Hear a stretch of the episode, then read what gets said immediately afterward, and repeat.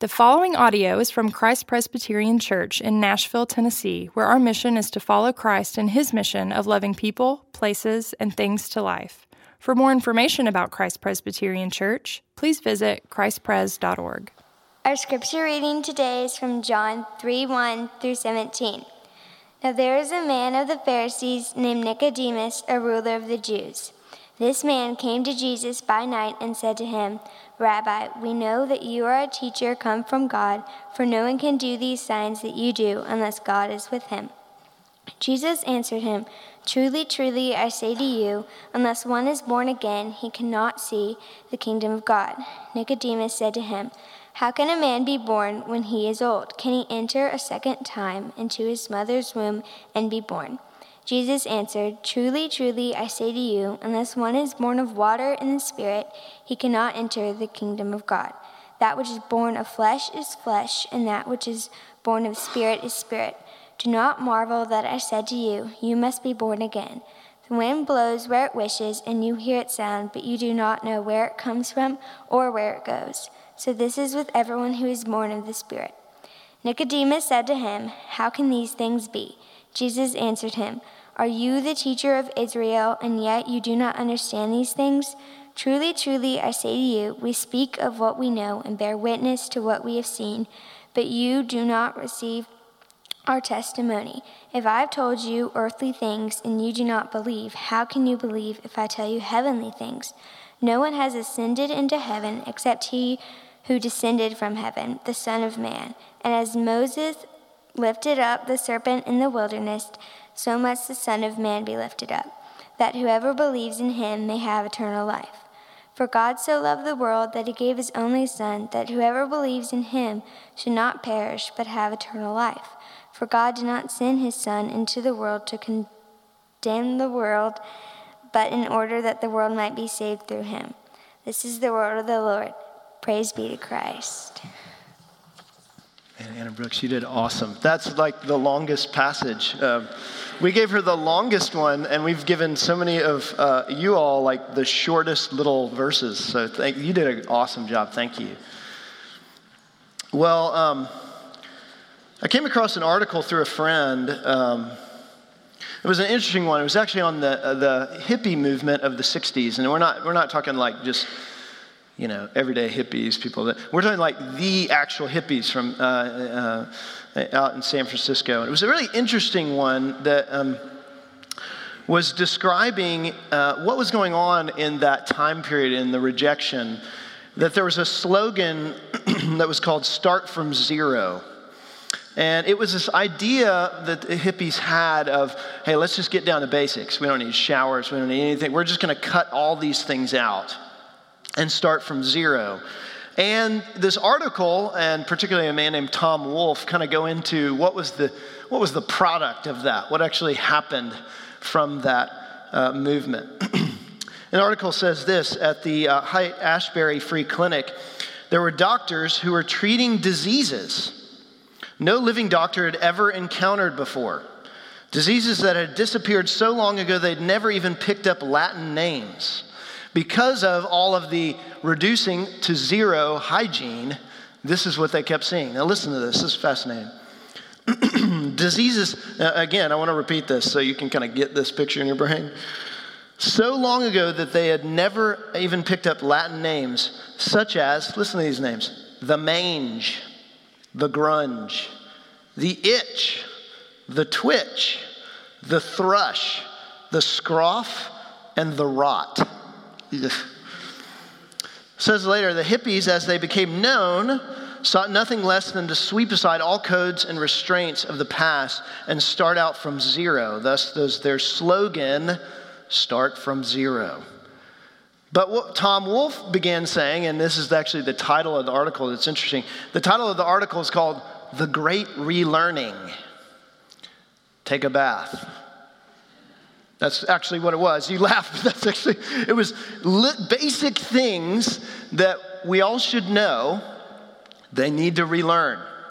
It, it, look, it, because they decided that, you know, hey, let's go to zero, let's level out. But there are basic things. He's saying it's the greatly learned. They had to, they had to relearn normalcy of hygiene just showering just just do it every once in a while just to kind of stay off you know the mange if you will but isn't that so true of us uh, we're, we're, looking at a series now of of encounters with christ and you know I, I, think about these narratives in the bible and, and i love these narratives because they draw out so much for me um, about my own encountering Jesus in a million different ways. And, and, this morning we're reading one that maybe is familiar to you. Maybe the name is Nicodemus. He was a, he was a great religious leader. But there's something about this encounter that he has that really causes him to recognize that there needs to be a great relearning. There is a complete confusion. You would think between two great theological giants, Nicodemus and Jesus, they would have this just incredible conversation, and you just sit there. But it, it seems like one of those people, particularly Nicodemus, is just, you just figure out, he, what does he know at all? There's just this stripping away. Eh, there's not a building up necessarily. He just continues to ask, How can this be? What are you talking about? And I think we, we hit this in our own lives, and I know I do. I'm in the midst of some of it right now in my own heart. Just you know, you come to church, you, you talk about religious things, you talk about God, maybe you even consider yourself a Christian, and, and you just kind of think, I got this. I really understand this. And something comes along and takes your legs out, and you all of a sudden go, What do I really know? What, what do I really understand? What are the basics of me understanding what it means to be a Christian? And I think it's so easy for us to take that for granted. It is so easy to, to, to rest ourselves on what we think we know, and yet we don't at all.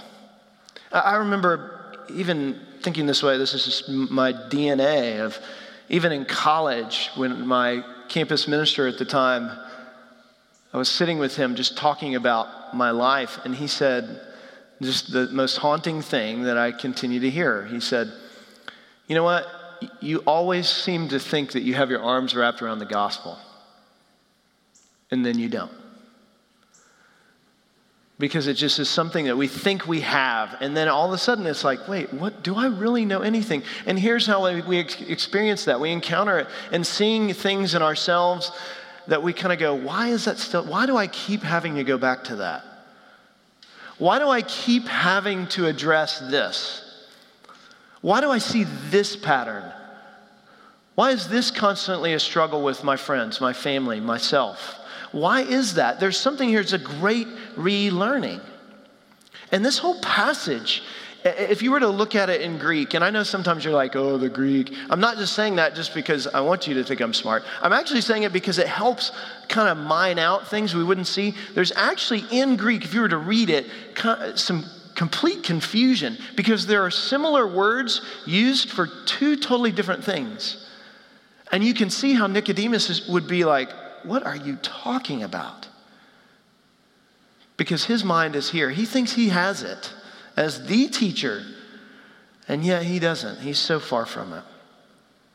I think there are three basic things we need to know. Basic things. This is basic. In this passage is God's kingdom, who is God himself, and what is God's love, right? says, what, what about God's kingdom? What about God, who he is? And then what about his love? What, what is that? And Jesus tries to really build those blocks for him, and Lord willing, for us this morning. As he looks at even the beginning here, in verses, first few verses, there's confusion on God's kingdom itself. It says that Nicodemus came, this ruler of the Jews, he came to him by night and he said, Rabbi, we know that you're a teacher come from God. There's something about Jesus they'd already known. They had this preconceived notion. They understand that he's uh, a religious leader. Maybe he was attracted to the miracles, the way he led, his authority. There's all sorts of things you can read in the narrative accounts of Jesus that would cause a great man like Nicodemus to say, I need to go talk to this guy. I need to figure this out. But he doesn't just come in the middle of the day, he comes at night. And for two reasons. One is if you read further in, in John, you'll see in different chapters where uh, people were afraid to go talk to Jesus. To talk to him publicly, especially in the position that Nicodemus was in, having as much religious knowledge as he did, to come to talk to a really controversial figure in the middle of the day was a little bit dicey. And not to mention, there's also a pattern here in John's gospel, the author of this, this narrative account, who really pits light and darkness against each other. There's a moment here where we're supposed to understand he's coming in darkness not just to hide himself, but he's coming in darkness because he himself is in darkness. And he's coming to what would come right after this passage to the light. There's confusion.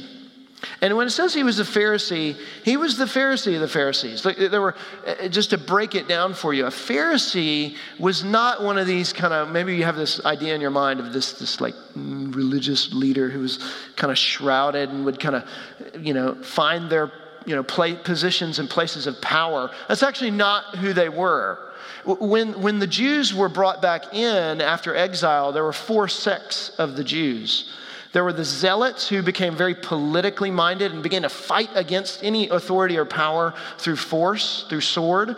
There were the Essenes who did the opposite. They escaped, they left, they went outside the city and started their own camps. They said, We're not going to have anything to do with this, we're going to be on our own.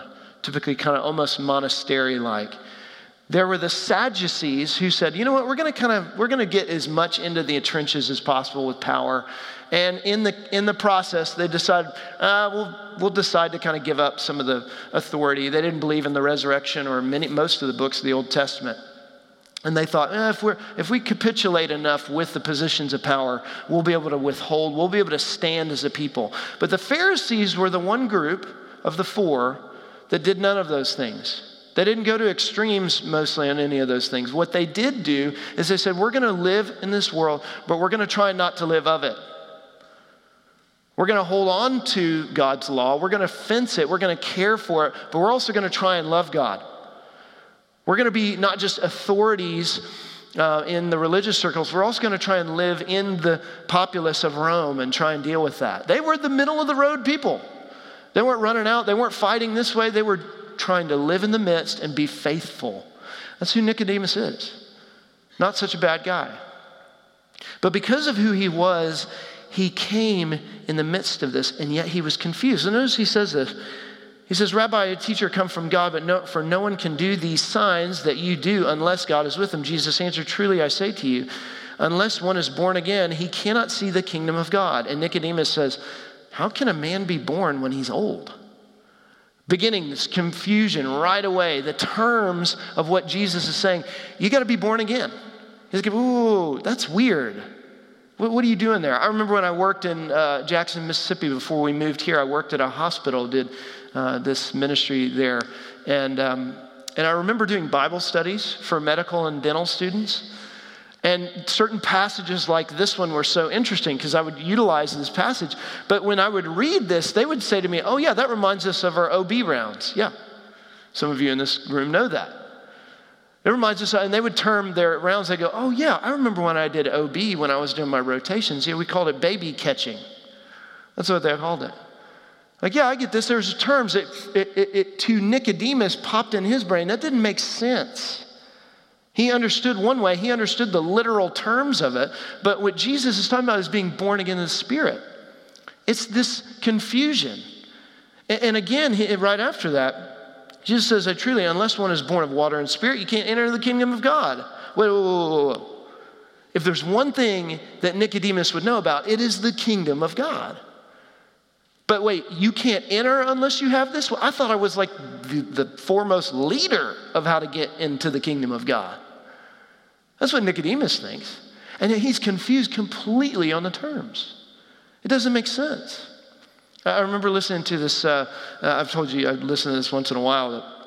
Uh, this American Life, it's an interesting podcast. There was one on kid logic, how kids see the world.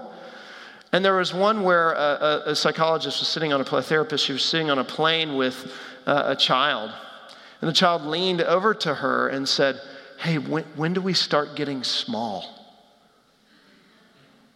And she realized what this little kid was saying because she's so used to seeing planes go up in the sky. And when they do, they just get smaller. And she's like, there it is, small. When do we get small? And she, it took her a, a long time to figure out what is this kid trying to say? Small. What are you talking about, kid? Can I find another seat? You know, um, the, the logic of it. You understand there's confusion, there's an understanding, there's an idea. For Nicodemus to, to enter in the kingdom of God, why do I have to be born again? I'm already born into the family of Abraham. I'm already a Jew. I uphold, I uphold all this. I have all this. I have my arms around it. In fact, I, I only have, not only have my arms around it, I teach everyone else. All the other Pharisees, they come to me for questions. And yet, he is the most confused here. In verse 9, it says, How can these things be? He has no clue. He doesn't understand. He doesn't know. How, how could this be? here's the thing here's the kicker. You and I can know anything and everything about God and not know Him at all. In order to enter into the kingdom of God, Jesus is saying you have to be born again. God has to actually go in and do a work in you. It's not just this literal work, it's a spiritual work. There's something beyond that. And it's on His terms, it's on His who He is, not based on what we can do. And isn't that one of the most basic, simple things for us to know? I mean, here's a guy who, who knows, um, I mean, gosh, how much theology would this guy know? Insane amounts beyond what we might know. And yet, he still adds it up to if I can get my arms around it, I got this. Can I ask the most simple question? I remember reading this book years ago, and it still is such a great, powerful book. It's written by J.I. Packer called Knowing God. It's like the oldest book. It's about knowing God. It's so good. And the, one of the first lines in that book is You think you can know God by knowing a lot about him, and yet you don't know him at all. How, how, how much do we put in terms of just basic, re, hey, relearning? That it is not about how, much, how many Sundays you put in, how you're doing in your Bible reading, how many connect group, how you're connected in your connect group. I mean, all those things. We can do all those things, but you can do a lot of things and yet never know him at all. You could know a lot about him. How much do you know about him? Some of you have had insanely good conversations with. Some of you in this room probably could outstrip me in a lot of things in terms of even, you know, maybe even Bible knowledge. I don't know. But here's the question is do we know a lot about him and not know him at all? And isn't that indicative of even our relationships in our own lives? Like we can actually know a lot about one another and never go to the depths of actually knowing someone next to us. Because we're unwilling. That's what relationship is. It's knowing all those depths. Not just the news, sports, weather, not just the, the business of every day that we need to take care of, but the actual depth of being known and knowing Him.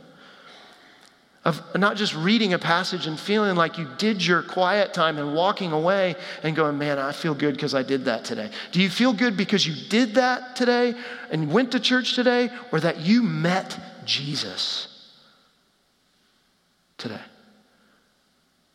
That's what's being said here. You can know all these things and not know Him at all. It's basic relearning. It's basic, isn't it? I mean, this isn't like off the charts. He's talking to someone who's way above us theologically, and yet he talks about this. And the thing that he talks about here, even in, in, in uh, Born of Water and Spirit in verse 4, He's not saying you need to get baptized. He's actually, in that passage, the water and spirit is not baptism, it's, it's referring back to Ezekiel 36, a, prof, a prophetic book that many of you may not have even read, but is so rich in meaning and beauty about how the Holy Spirit comes in and cleanses your heart and regenerates you, renews you, makes you new. It actually says that He gives you, replaces your heart of stone with a heart of flesh. That's what Jesus is referring to. He's saying that, that God Himself comes into you and does a work that we can't do. And that's why He moves not only just from, from God's kingdom, but to God Himself. Even further, he gives, he tries to help him out. Jesus tries to give him a couple illustrations, right? In verse 8, he starts, he says, The wind blows where it wishes, and you hear its sound, but you do not know where it comes from or where it goes. So it is with everyone who is born of the Spirit. I don't know if you saw this uh, even during the Hurricane Florence and all that stuff, but there was a YouTube that went out about a weatherman who was ex- super exaggerating the winds. Did you see this YouTube?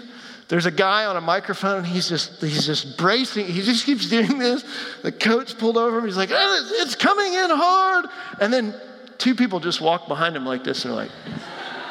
Like, and it's all over YouTube. You know, they've redone it and they put things in. It's hilarious. But he's totally, incredibly exaggerating it. And they just put it on a loop so you can see these guys just walking with their pockets and they're like, just rain jackets and shorts. They don't even care. And he's like, ah, you know, he can't. It's, it's unbelievable. That, that is the feeling, that is the idea of what Nicodemus is wanting to get at. It, look, Jesus is trying to give an illustration that you cannot harness the wind. Like you can't over, you can't control God and his purposes. You can't take him and make him do what you want him to do.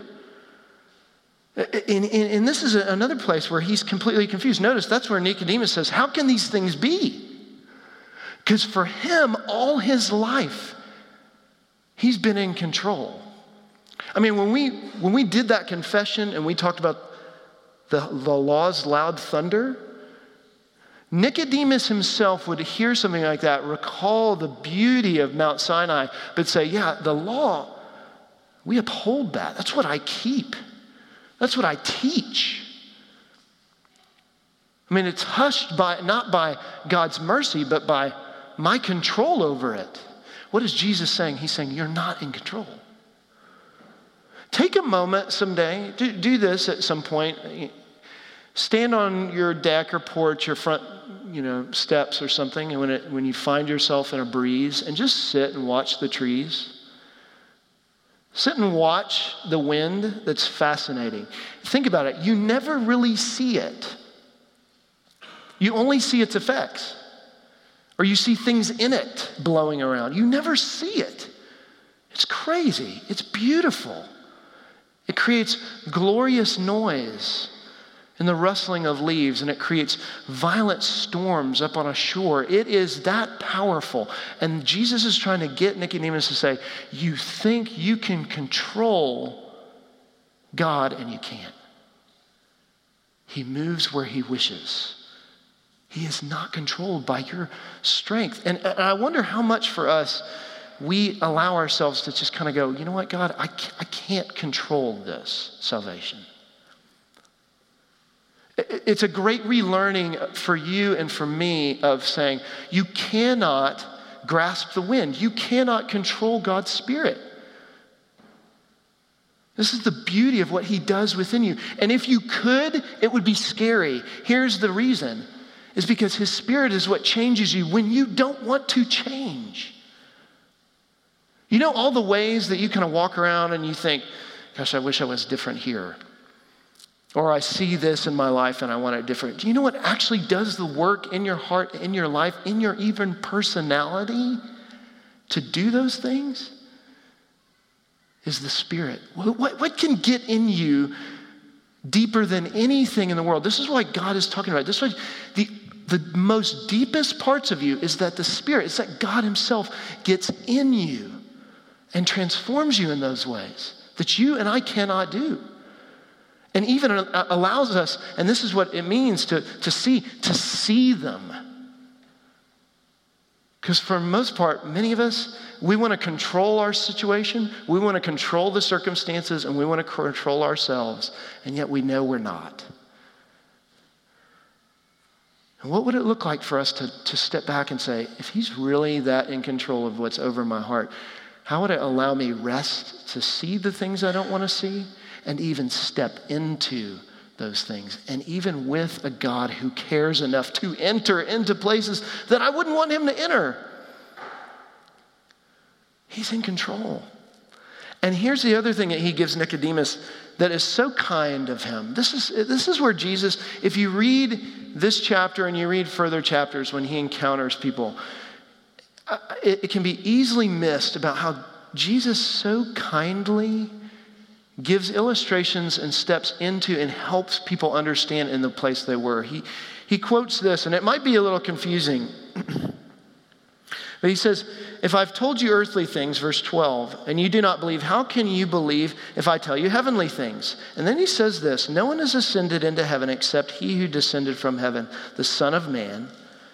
And as Moses lifted up the serpent in the wilderness, so must the Son of Man be lifted up, that whoever believes in him may have eternal life. Now that's like, whoa, what are you quoting there, Jesus? But for an an amazing Old Testament scholar like himself, he would immediately remember this is a narrative from Numbers chapter 21, you know, the book that we all read, Numbers, all the time. Numbers chapter 21, when the, the people of God disobeyed God, not just disobeyed him, but they thought, they kept saying, God, you're not, you're not worth it. Like, I want to go back to Egypt. I want to go back. We, we, you brought us out, but now we're hungry. We don't have any place to stay. What's going to happen with our children? And it's easy for us to read those, those passages and kind of put ourselves above the people of Israel as if we wouldn't complain, as if we wouldn't be scared. Not at all. But he's saying, let me help you understand, Nicodemus, by quoting from something that you would know about what it means to think that you have things right or think that you know what would make your life right. And what God does is he sends what are called fiery serpents in Numbers chapter 21, and they begin biting the people. In order to be healed, it's kind of this weird thing. In order to be healed, he says, make this bronze serpent, put it up on a pole, and when you look at it, you will be healed. Now that's weird, right? But here's what God was doing, it was fascinating. In that time, the serpent, not just fire, fiery serpent was a term used, borrowed from Egypt. And what God was doing was sending, now, they had several gods, lower G gods, in their midst, but the serpent was one of the greatest, if not the greatest. It was actually even on, if you see Egyptian artwork, it's even on their crowns, the serpent of Egyptian pharaohs. And this is why. Because God said, and this is fascinating, in order for you to understand, you really want to be healed, I'm going to use this God that you think you worship against and cause you to believe in me and trust in me. This is actually something that I was looking up and is, interesting. It was called that the um, Egyptians used to do this with their enemies' gods. They'd put them on poles and they'd carry them into battle so that the enemy would see the God and go, wait, how are you using that against us? It was called sympathetic magic. It was called controlling an adversary through manipulation of a, repu- of a replication. God was put, saying it to me, and said, All you have to do is look at this, and you'll be healed. All you have to do is look. There's no work. There's nothing you need to do. Look at the serpent and be healed. And Jesus says, You remember that passage? Here's another event that is coming that you are to look to and look up to, and you will be healed. And that is the Son of Man. That is the title for the Messiah that the Son of Man will be lifted up, just as the serpent was, and crucified on a cross. That's what he meant by lifted up. He said, here's what he's saying essentially. He's saying, the cross that all of us deserve for our punishment, he puts his son on that for us to look to and be healed. Basic relearning the way that we have all gone astray, the way that we've all looked for other gods, things to heal us. I mean, this is the uniqueness of Christianity. This is the difference.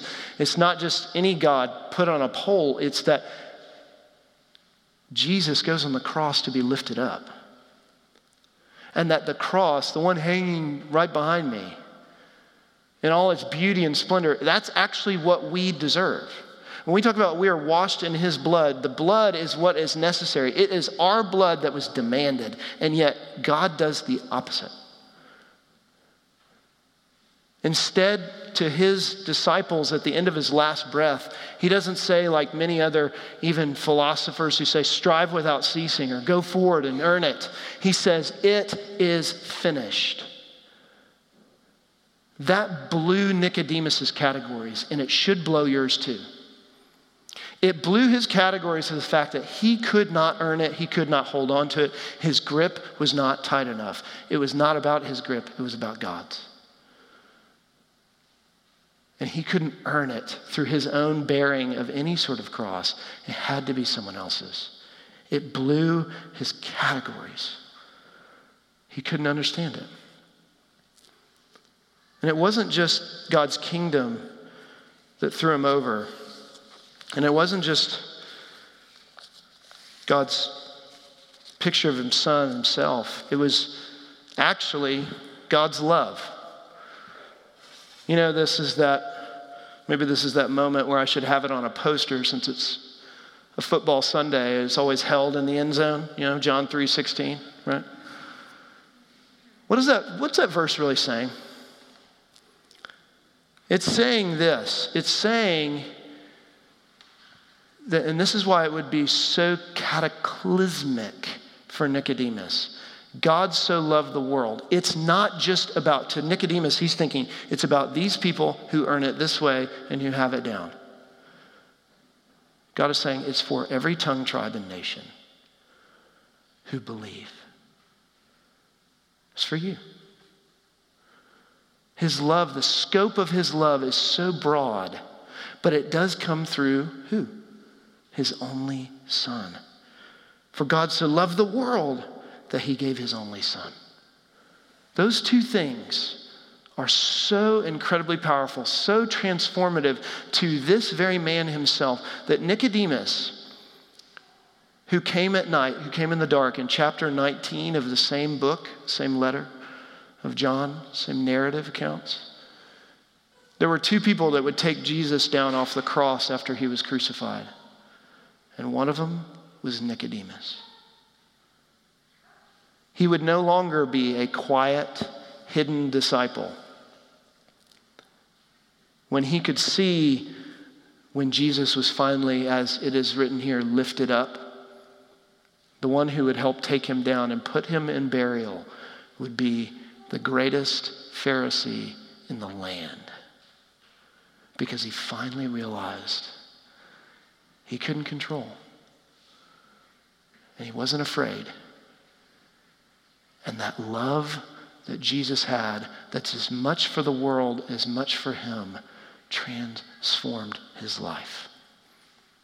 That's what this table's about. Don't come to this table, please. Please don't come to this table if you just think it's something you just kind of earn or do, please come to this table only if you recognize that this table is set with the body and blood of Jesus.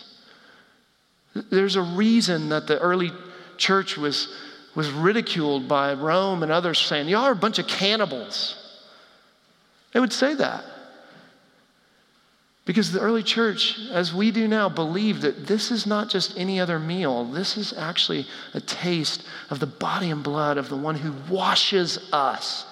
And do you know why you consume it? Because you don't pour it on you, it washes you from the inside out. Because that's the only way true cleansing really happens, is for Jesus to get in there and to do the work. Hey, this is the great relearning. This is not a table for all of us that have it together. This is the great relearning. Let's stand together, if you will.